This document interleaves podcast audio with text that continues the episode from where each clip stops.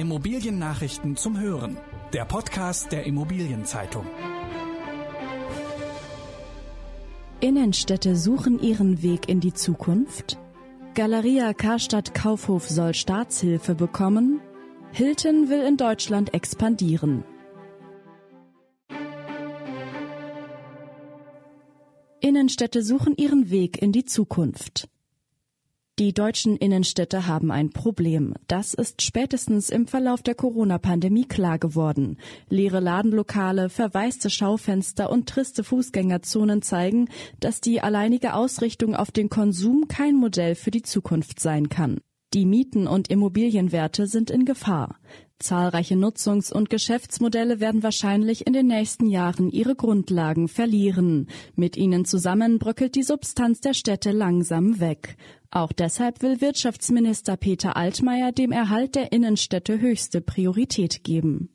An einigen Orten zeichnen sich bereits Wege aus der Krise ab. Dazu brauchen Städte und Immobilieneigentümer allerdings Fantasie und den Willen zum Wandel.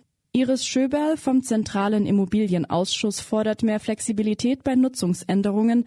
Andere hoffen auf mehr Engagement der Städte selbst. Die Praxis zeigt, dass manchmal sogar vermeintlich kleine Maßnahmen zum großen Wurf werden können. Für unsere Titelgeschichte »Die Innenstadt muss wieder bunter werden« haben wir solche Beispiele gesammelt. Galeria Karstadt Kaufhof soll Staatshilfe bekommen. Die Bundesregierung will den Warenhauskonzern Galeria Karstadt Kaufhof, kurz G K K, mit bis zu vierhundertsechzig Millionen Euro unterstützen. Das Geld soll als Darlehen aus einem Hilfsfonds gezahlt werden, den der Bund geschaffen hat, um die Folgen der Corona-Krise für die Wirtschaft auszugleichen. Die Regierung will G K K helfen, weil der Konzern viele tausend Mitarbeiter beschäftigt und seine mehr als hundert Filialen wegen der Pandemie vorerst nicht mehr öffnen darf. Außerdem befürchtet der Bund negative Effekte für die Innenstädte, wenn die Warenhäuser als wichtige Anker in den Fußgängerzonen auf Dauer wegfallen sollten. In der Immobilienbranche kommt das Angebot der Bundesregierung nicht gut an. Bei einer Umfrage der Immobilienzeitung sprachen sich rund zwei Drittel der Teilnehmer gegen die Staatshilfe für G K K aus. In die Verhandlungen zwischen dem Bund und dem Konzern sind nun noch Ermittlungen der Staatsanwaltschaft Essen geplatzt. Die Behörde geht dem Anfangsverdacht einer Insolvenzverschleppung nach. Im Visier stehen demnach Verantwortliche der Geschäftsleitung von G K K. Mainz und Potsdam haben das größte Potenzial für Studentenwohnen. Immer mehr junge Menschen zieht es nach der Schule an die Universitäten und Hochschulen. Entsprechend nachgefragt sind Studentenwohnkonzepte. Und zwar nicht nur in den großen Metropolen, sondern auch in kleineren Städten. Das größte Marktpotenzial gibt es derzeit in Mainz und Potsdam. Gut schneiden auch Konstanz, Marburg und Würzburg ab. Zu diesem Ergebnis kommt zumindest eine Analyse des Unternehmens einundzwanzigster Real Estate. Es hat fünfundzwanzig Unistädte bewertet und dabei die Entwicklung der Kaufkraft und der Mieten einbezogen. Große Potenziale bieten demnach Mainz und Potsdam, übrigens nicht nur in den Innenstädten, sondern auch in den Randlagen, stellt einundzwanzigster Real Estate fest. Weniger Forward-Deals mit Wohn- und Hotelgebäuden. Im vergangenen Jahr hat es am Immobilienmarkt in mehreren Assetklassen deutlich weniger Forward-Deals gegeben als zuvor. Bei einem solchen Deal erwirbt der Käufer ein Gebäude vor Fertigstellung, oft schon in der Planungsphase. Er wird dadurch an der Finanzierung des Bauprojekts beteiligt und kann auf dieses Einfluss nehmen.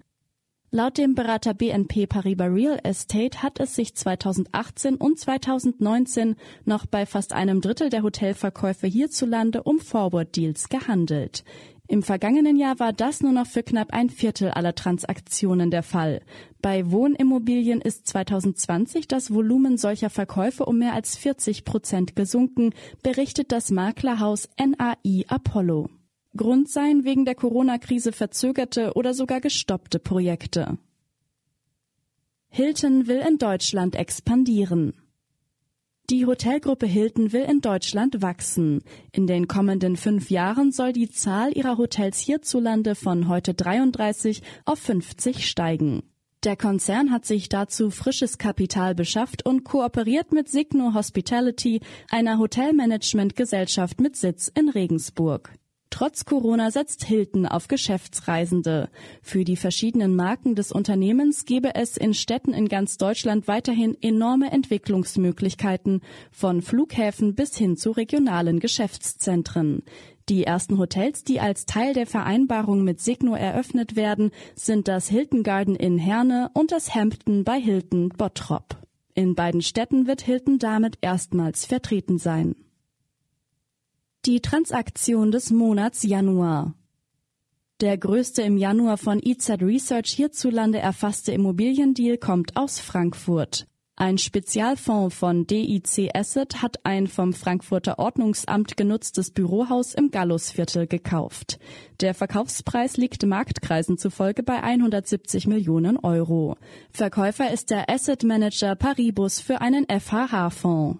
Das Gebäude verfügt über rund siebenundzwanzigtausend Quadratmeter vermietbare Fläche und ist zweitausendneun auf dem ehemaligen Werksgelände von Messer Griesheim entstanden.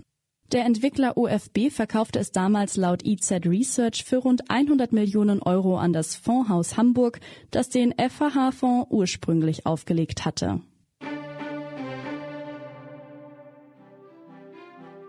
In der kommenden Folge setzt sich der I Z-Podcast unter anderem mit einem neuen europäischen Nachhaltigkeitsstandard für Gebäude auseinander. Das waren die wichtigsten Schlagzeilen der Woche aus der Immobilienbranche. Redaktion Robin Göckes, Volker Thies und Lars Wiederholt. Alle News gibt es zum Nachlesen in der aktuellen Ausgabe der Immobilienzeitung. Jetzt zehn Euro sparen mit dem Schnupperabo. Mehr Infos unter i z punkt d e slash Schnupperabo.